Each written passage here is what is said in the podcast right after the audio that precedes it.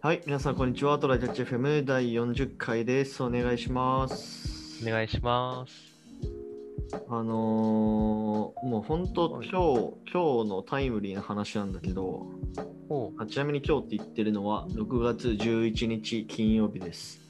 収録時点ね。はい、えーっと、コロナワクチンのね、あのー接種予約券みたいなやつがね、家に届きまして、ほうほう。結構早いなっていうそうね。なんか若者にこのタイミングで回ってくるとは思わなかった。そうそうそうそう俺まああの前から言ってるけど住んでるの中野区で、えーっとそうそう中野区はその接種券接種予約券が来て予約できるのが確か28なのかな、6月の28くらいでうん、 28かな忘れたその後半くらいうん。で、まあ、一番最初に接種できたのがもう7月の頭くらいみたいなへえ。確かに、ツイッターでも見たもんね。中野区早いっていう話を。そうなんかねヨッピーさんが言ってたヨッピーさんそもう、僕もそれで見た。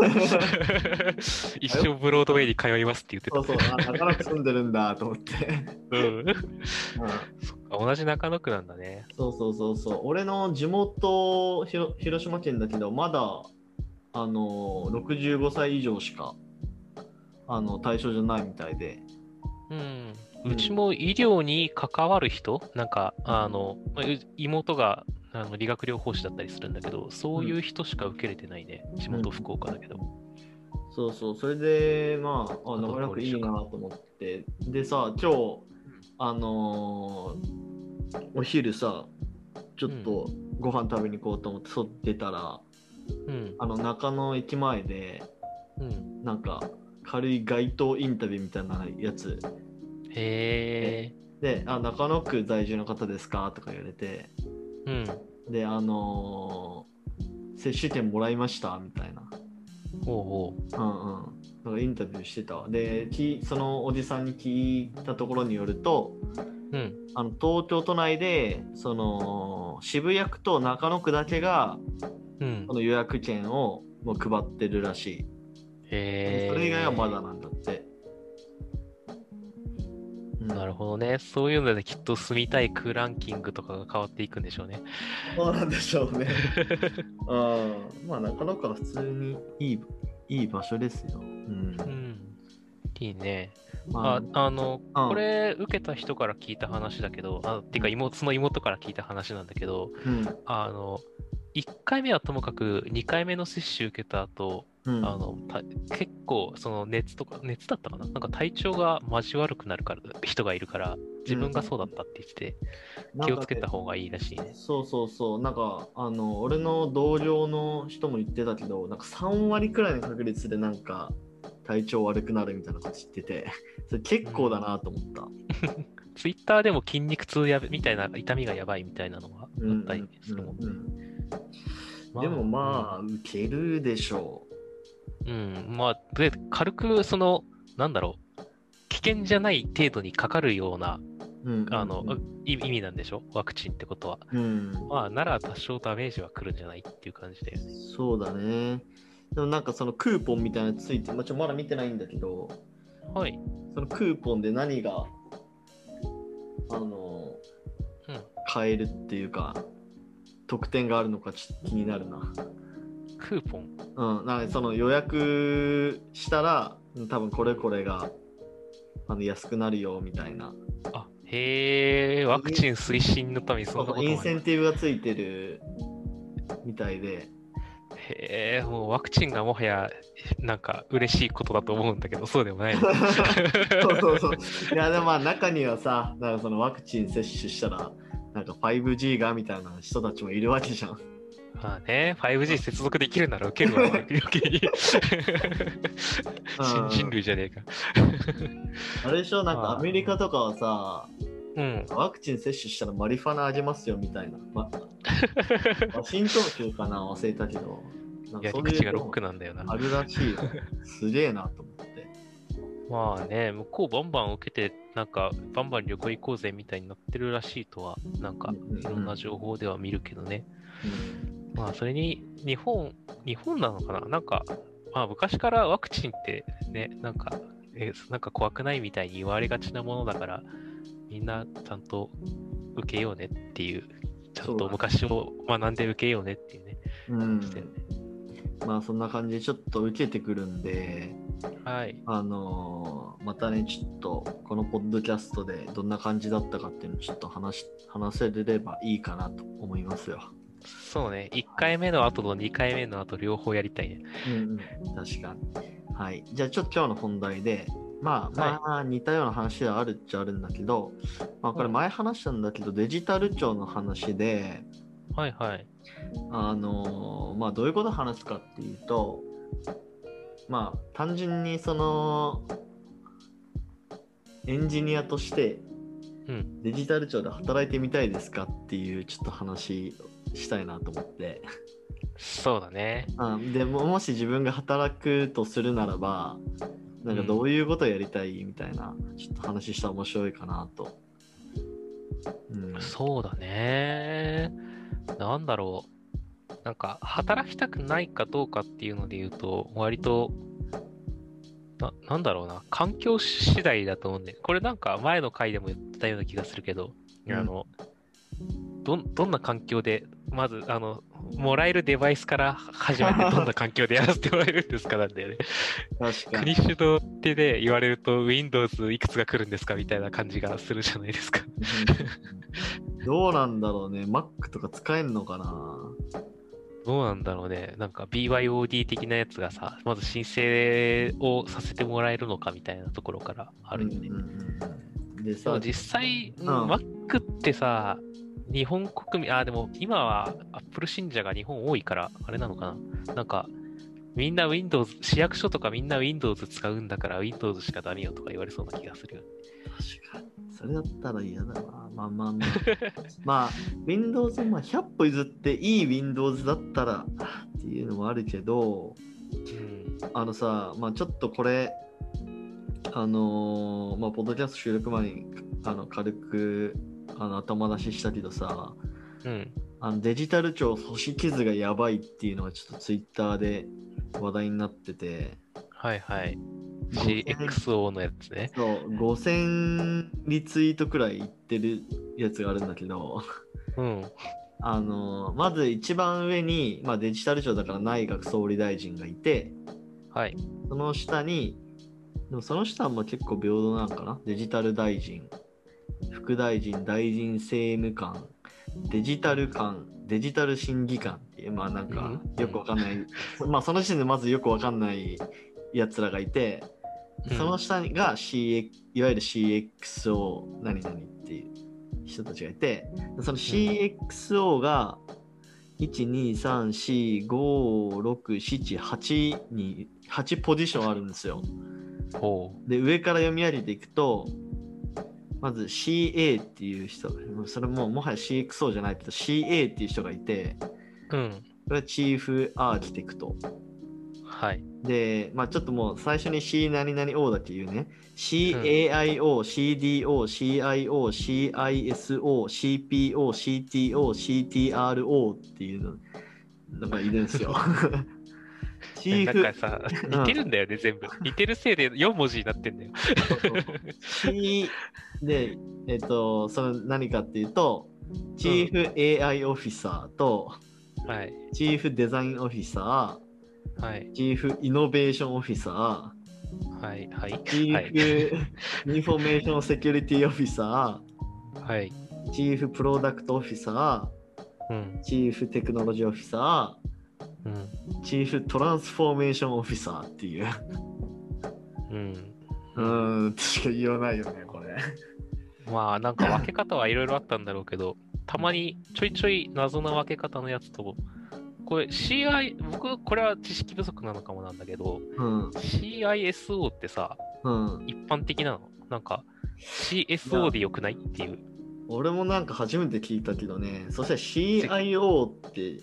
イノベーションなんだみたいな。まあ、これは造語かもしれんけど、なんかインフォメーションセキュリティオフィサーにせずにさ、うんセキュリティオフィサーにしたら CSO ですっきりしたんではっていう感じもするけど、そうまあそこは重箱の罪な罪なのでいいや。えっと、なんか、イノベーションオフィサーって何 まあね、なんかね、重複してる部分が結構あるんだよね。トランスフォーメーションオフィサーもなんかざっくりしてるしさ。まあなんか、あれで DX に乗ってったんやろうなって感じようね。んなんかすごい責任のなんか範囲がすごい曖昧な気がするよね。うん。なんかそテクノこロジーううんいやなんかこういう組織だとちょっとなーって思うよね。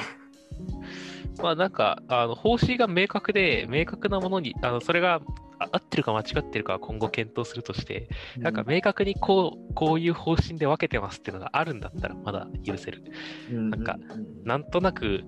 AI ってあの専門っぽい専門領域だから外そうとか、まあ、ほんあ間違ってはないんだけど、なんかそういうのでポンポンポンポン分けたんだったらうんって感じはするよね。なんかあのこのデジタル庁ってさうん。なんだってこのコンセプトというかあのガースって言ってるじゃんガバメントアザサービスんガバメントアザサービスとガバメントアザスタートアップみたいなっほうほていうなんか そのモットーみたいなやつあるらしくう。うん。なんか CXO を作りたかっただけなんじゃねみたいなそうね。なんか会社っぽさを出したかった結果、いっぱい。まあ、てか、この名前じゃなくてもよかったかもしれないけど、うし、なんとか O にまとめちゃおうみたいな感じなのかもしれないですね。そうねでまあその C 何々 O の下にうん。えっとなんかグループが4つあってうん。戦略組織グループっていうところとうん。デジタル社会共通機能グループっていうところとうん。国民サービスグループで最後が省庁常務サービスグループみたいな感じになってうん、どうなんどういう感じなんだろうなデジタル社会共通機能グループはまあなんかその使い回しできる UI フレームワークとかなんか API とか使っ作ったりするところなんかなっていう感じはする。あーそれはそのよ並列にある国民向けサービスグループとかも使えるものを作るアセットを作るグループみたいな多イメー分ジそうそんな感じなんじゃないかなでそこに結構なんか UIUX なんたらとか書いてあるうーんなるほどねまあ国民と省庁業務で分けるのはそれはそうだよなっていうそうんの、うんうんなんだろうあのな内部が使うやつとあの、うんエンドユーザーが使うやつとみたいなエンドユーザー両方エンドユーザーだけど、まあ、お客さんが使うやつみたいなイメージになるはずだからうんそうそれはねまあいいかなって思うんだけど多分俺らが採用されるとしたら多分ここに入るんだと思うここにうんデザイナーユニットエンジニアユニットとか PM ユニットとかっていうのがあるから、うーんうんえ、むしろその、あれはないんですか国民向けサービスグループとかにはないんですかうーん、どうなんだろうね。なんか、あんまりちょっと書き方がちょっと明確、明確というか、ちょっとぼやっとしてるからあんまよくわかんないけど。うーん。なんか特にそういうなんかエンジニアのチームみたいなやつはないですね。うん。まあ、そこは掘っていっ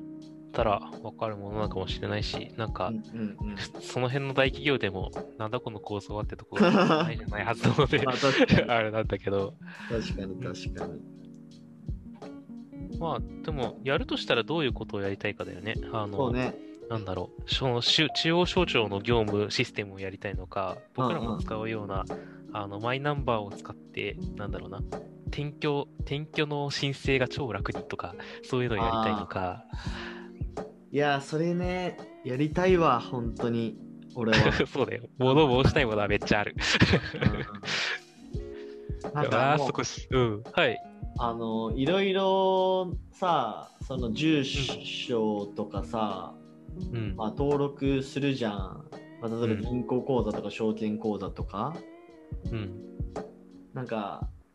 でそれ引っ越しでさ変えるたびにささうん。なんか住民票取ってとかうん。あのやらないといけないじゃないでその住民票の住所を変えるにもなんかいろいろ免許証がどうのとかなんか多分あるからうん。なんかもうそこのウェブサービスとかのうん個人情報は全部こう、もうマイマイナンバーをキーにしてほしいわかる。あもうだって何、何、どこで変えたらいいか、うんどこを変えたらいいかわかんないもん。えっ、そと、うそう水そう道、あそうそうあの、転居したから水道とかは変えればわかるんだけどー、あなんか、そういえば、あの、奨学財団への登録がと かさ、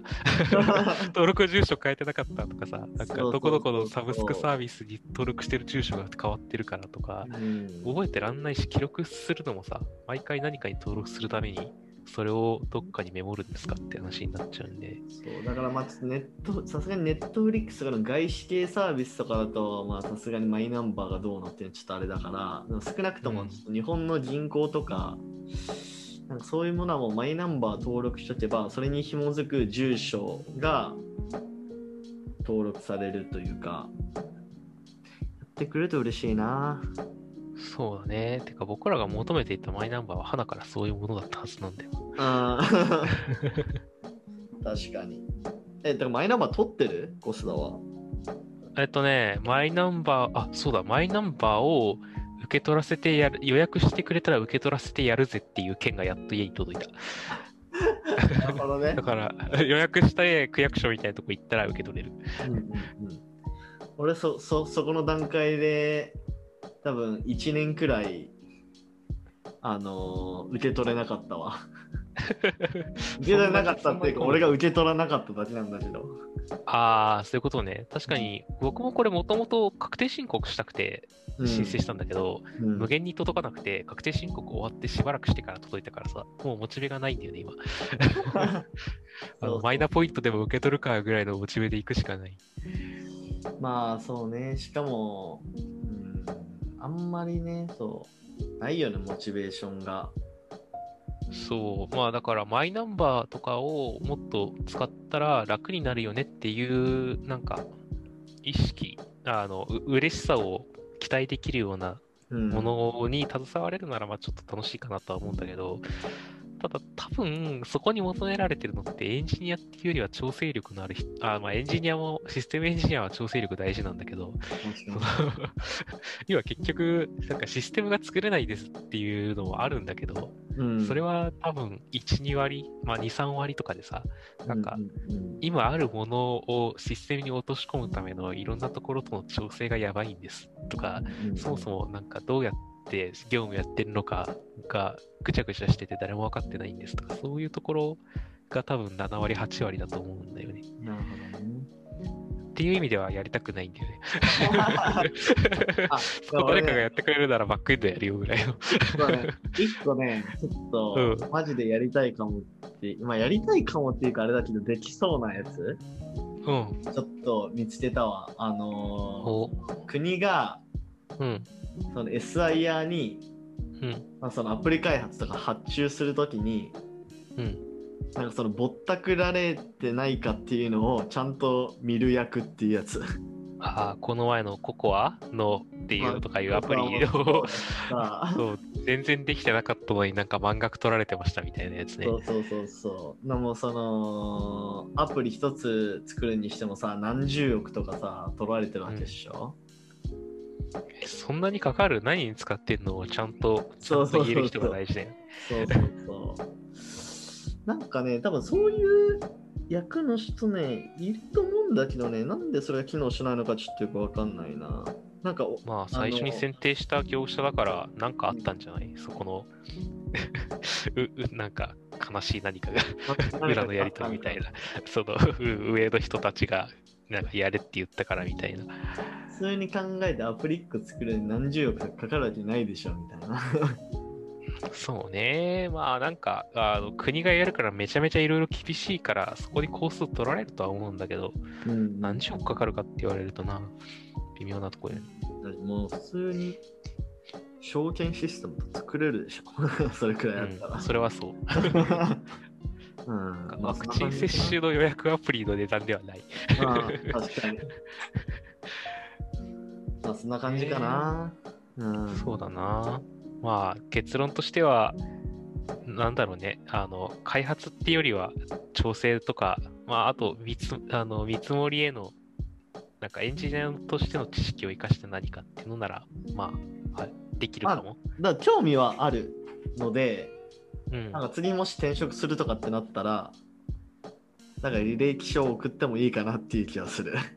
そうね、あの僕よりも宮地の方がどっちかっていうと、あの何実業務として何をやるかよりも、うんなんか自分がやってるプロジェクトは何につながるのかっていうことを重視するタイプだから、ああ、国国のものをやるのはすごくモチベとしていいかもしれないよね。そうだね。はい、じゃあ今日はこんな感じで終わりましょうか。はい、はい、じゃあありがとうございました。ありがとうございました。またね。